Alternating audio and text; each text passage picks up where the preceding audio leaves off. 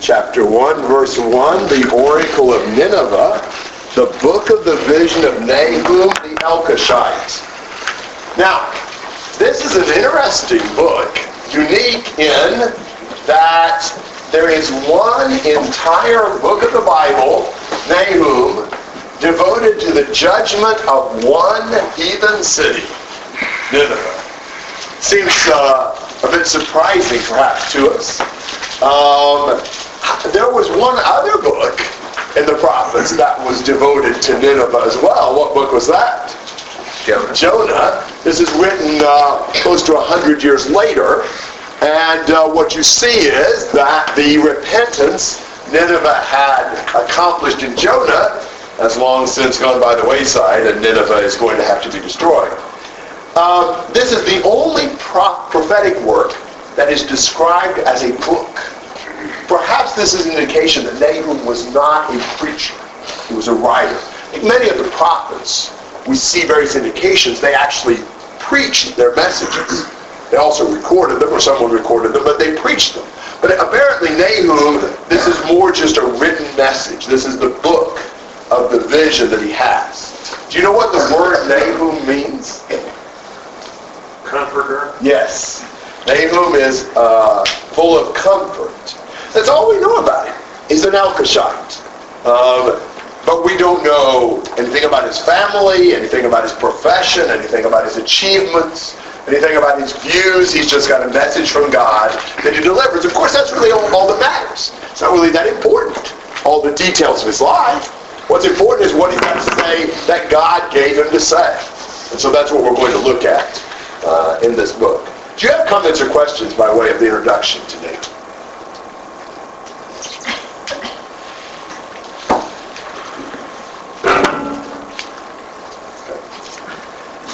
Two to eight.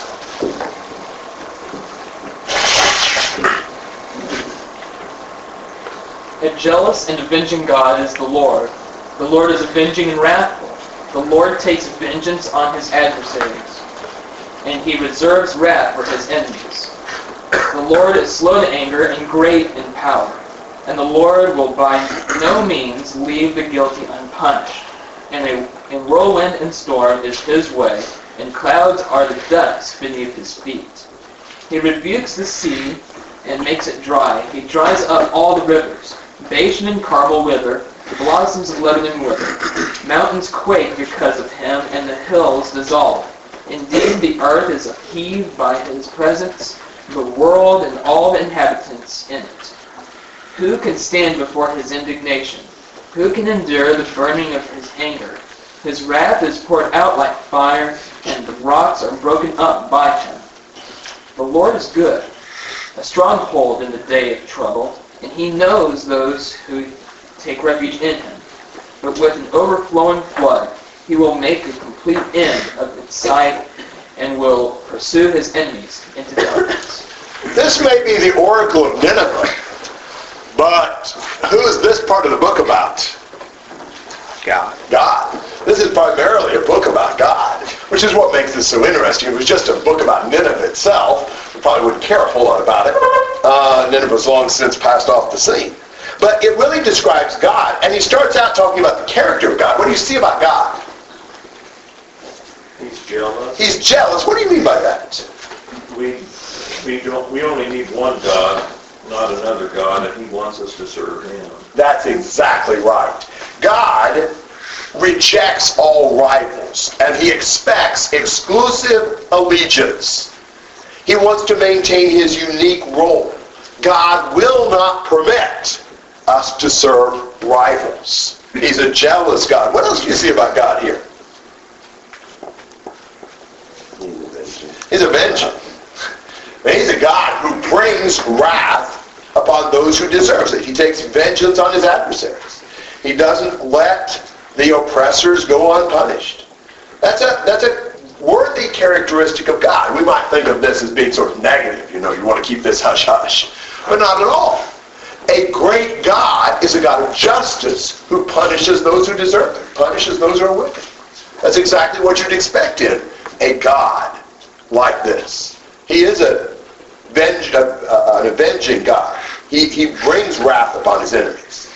Um, but there's something that's rather surprising after you've read verse 2 and verse 3. What surprises you in verse 3?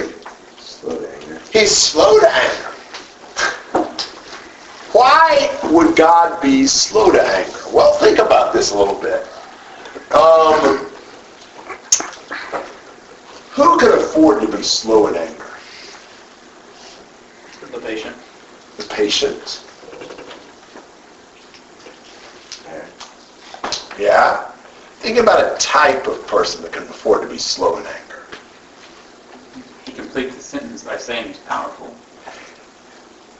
Can a powerful person afford to be slow in anger? Why? Because they have power. They can handle the situation whenever they choose to. It's not going to run out. Yes, an insecure person had better take advantage of any any angle they get. They better they better anytime they get the chance, they've got they've got to you know execute their their power. But but a powerful God is not insecure. He can wait to punish because he knows he'll be able to whenever he chooses to. He won't run out of an opportunity and the enemy get too strong. You know, it's kind of like, you know, I mean, uh, what if a, a, a really powerful guy is wrestling with a little scrawny guy? Well, if you're wrestling a little scrawny guy, you can kind of toy with him. You let the little scrawny guy, you know, practically pin you. Then you just upend him and, you know, put him on, you know, whatever. But you don't dare do that if you're wrestling, wrestling an equal or somebody even stronger than you. You gotta, you, you better take every, every opening. So God is secure. He's so powerful. He doesn't have to just, you know, abruptly punish. He, he can wait. But don't mistake that. He will by no means leave the guilty unpunished. It's not that he's not going to punish. Certainly not that he's reluctant to execute that role. It's just that he doesn't have to do that in an impulsive kind of a manner. Uh, you know, he doesn't immediately respond, but he'll respond. And he responds with power. God God of action. We're looking at the, in verse 2 and the first part of verse 3, we look at his qualities. But then we look at what he does. What kind of things does he do? Won't it all acquit the wicked? Yes. So what, what, kind, what kind of things do you see God doing? What, how does he depict God?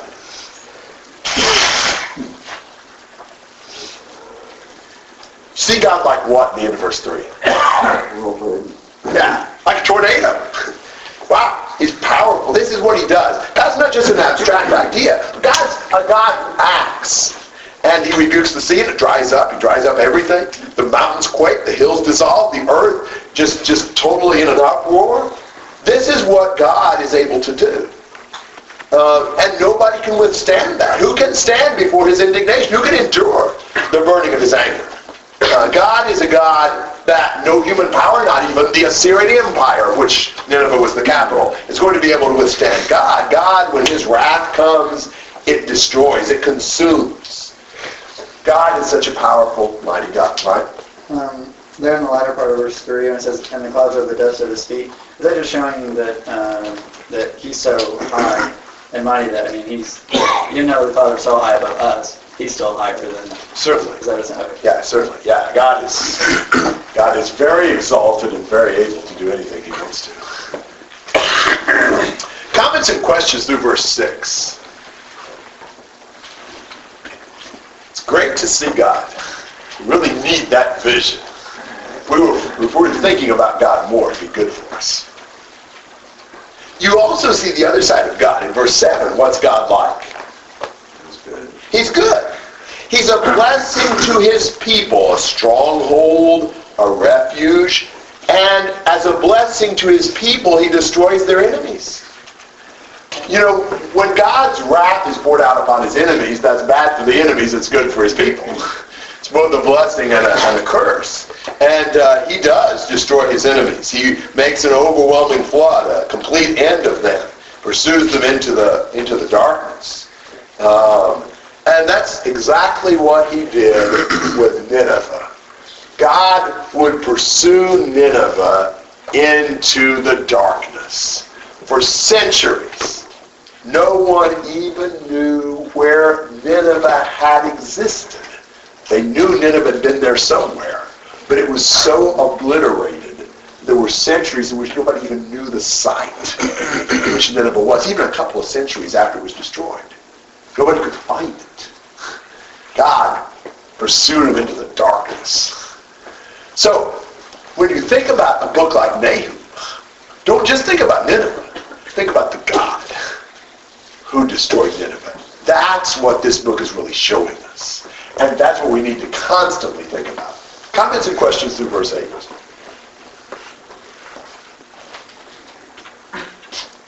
Shake. You know, like the contrast in, in, in verses 2 to 6. You see this God that you you would almost see as, you know, even though it says, you know, he is slow to anger, you see this God that is so powerful and he seems like just almost like an overwhelming God, but yet in 7 and 8 talks about how the Lord is good and how he can be a stronghold. He's not just one to lash out and to punish and punish, which is which you might get the idea of in verse 2 to 6, but also in, in the context of that's only if you're against him. If you're for him and you're with him, I should say. He's a stronghold to those that, that are for him. So you see this contrast between this good God, who is a just God, who is willing to punish, but doesn't want that. And, and is a loving and tender God, which is not the same picture you get in verses 2 to 6. So it's a nice contrast to fill in all that God is and the opposite sides of the the opposite side of what, where do you stand against the Lord or for Him? It depends on what, what version of you will see. Good point. Amen. Other comments?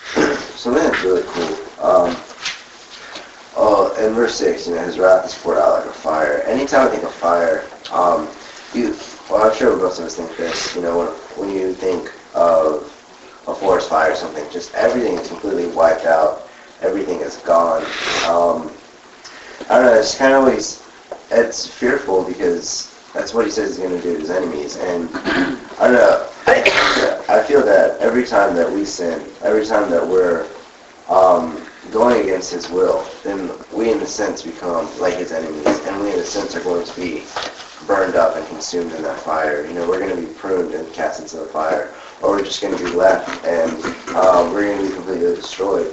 And that fire is uh, something that is useful because it will completely wipe out any wrongdoings that you have.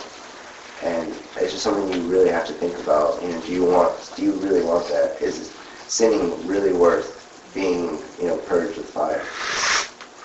Good point. Very good. Other thoughts? So, do you think he just kind of like said, like he ta- starts out like with this wrath picture, and then he goes like in seven and eight, he's just trying to encourage the Ninevites to turn to him Or maybe try picture. or maybe to try to encourage his people that he's a good God to them and wrathful to the Ninevites. Was this written to Israelites, or was this written to the people of Nineveh? Well, I think it's just written. Yeah, uh, Probably to his people, if you had to choose between those. I don't know that the Ninevites read this. And generally the prophets, even if they have a prophecy about a nation, it's mostly for the benefit of, of their own people. We need to—they're the people who are going to read this and see what this shows about God when he punishes Nineveh.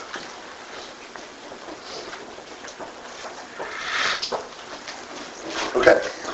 Um, what we see is now a section that goes back and forth between destruction and salvation. So would somebody read 1 9 to 2 2? Whatever you devise against the Lord, he will make a complete end of it.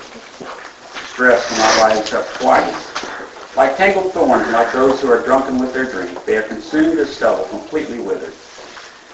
From you has gone forth one who plotted evil against the Lord, a wicked counselor. Thus says the Lord. Though they are full of strength, and likewise many, even so they will be cut off and pass away. Though I have afflicted you, I will afflict you no longer.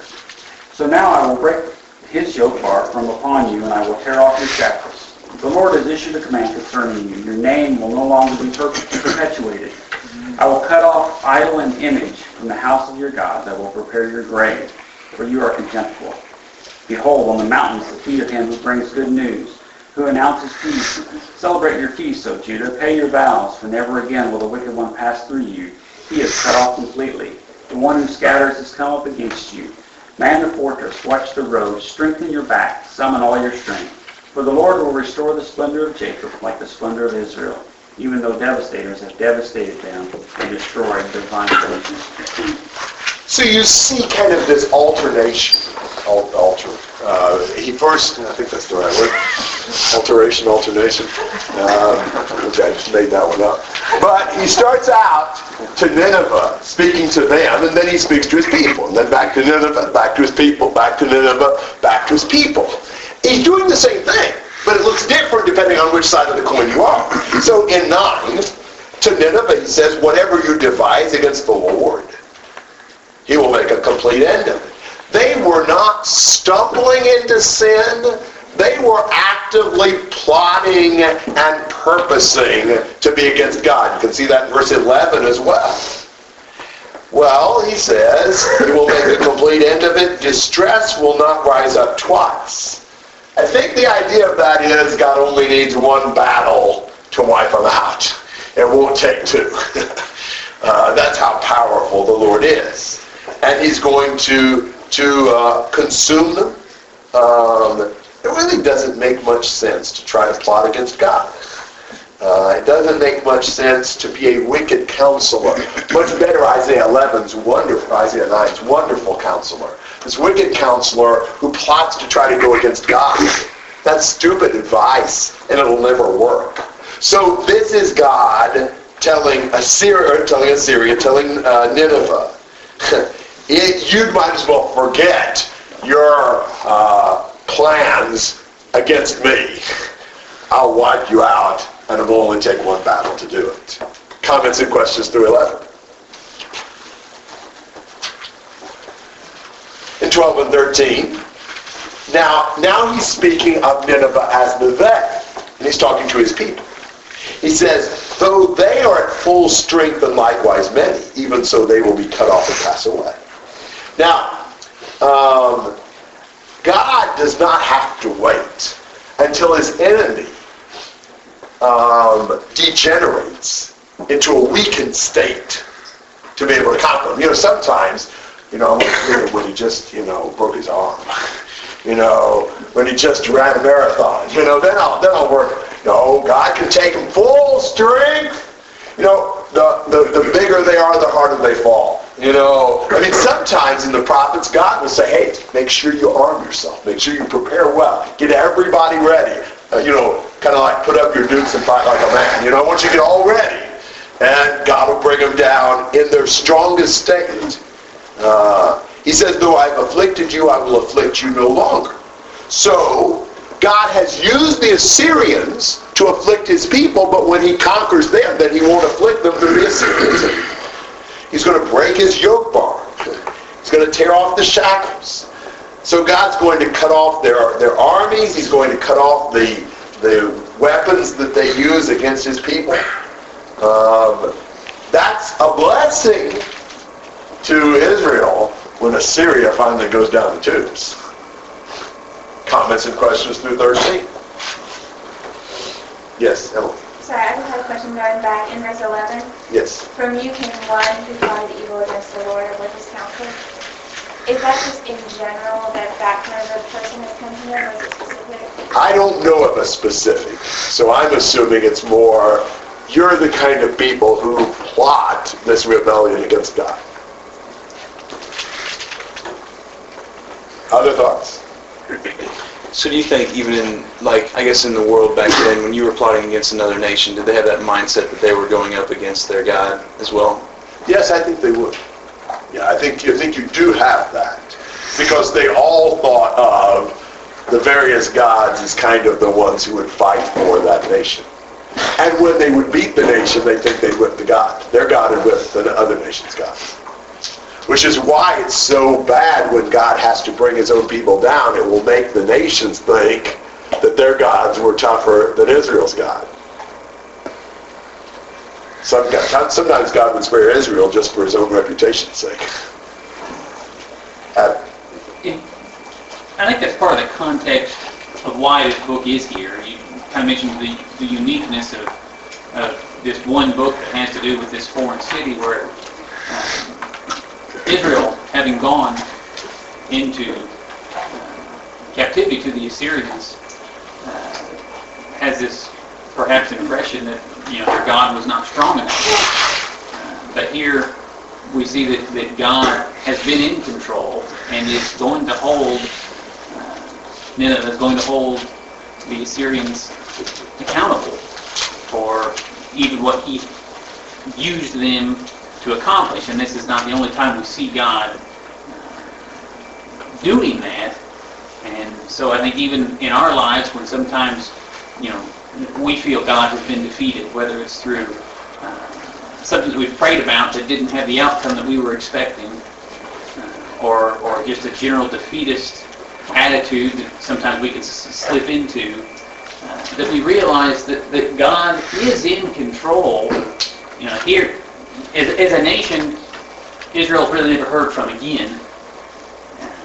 But God, that was God was in control of that very thing, and here we see the destruction that is coming upon uh, Nineveh from God Himself, not as uh, not so much as a fault of the uh, inferiority of the gods of Nineveh, but the superiority of the God of Israel.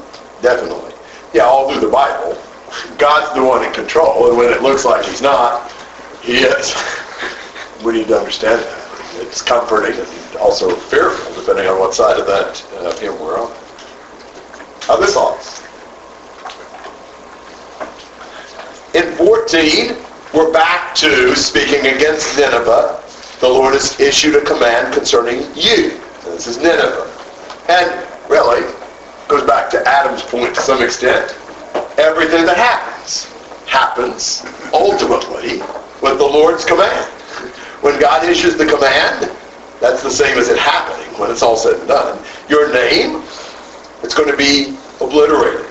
Your idol, image, house of your gods, cut off. You, a grave. You see that it's complete destruction. Nobody's going to survive to carry on their name or to perpetuate their idolatry. And uh, don't you love the last line of verse 14? You know, uh, contrary to the modern emphasis on self-esteem, Scripture tells the king of Assyria, you're contemptible. You're worthless. You're a loser. Uh, you know, God is uh, not into uh, inappropriate compliments. And uh, here, Assyria is just anti-God. He says to the king, you're nothing, and your whole nation's going down. Comment? New King James says, I will plead your grave for your vile. Yeah, you're vile, you're contemptible, same idea. And then in 15, back to Israel. Because the destruction of Assyria is good news. You know, you've got the feet of the one bringing good news announcing peace. Um, and, and now this is cause for celebration for God's people to pay their vows. They had undoubtedly made vows during the years of oppression, saying to God, if you'll, if you'll deliver us from Assyria, we will. Whatever. He says, now it's time. Celebrate and pay your vows because never again will the wicked one pass through you. He's cut off completely. God is going to totally destroy the Assyrians. That's exactly what he did. And uh, we know that Nahum was probably written certainly no more than 50 years before Nineveh's destruction. Could have been quite a bit less than that, but no more than 50 years before. And uh, so, you know, Assyria, Nineveh, they were going down the tubes, and there wasn't ever going to be a time that the Assyrians were going to be a problem for Israel again. So I, we're back and forth to Nineveh, to, to, to Israel, to Nineveh, to Israel. Same event, different meaning for the two sides. To one, we're back to Assyria. Um, the one who scatters has come up against you. Man the fortress. Watch the road. Strengthen your back. Summon all your strength. This is back to Nahum and God through Nahum sort of uh, almost taunting the Assyrians prepare for the battle. You know, come on guys, get strong, get you guys in place.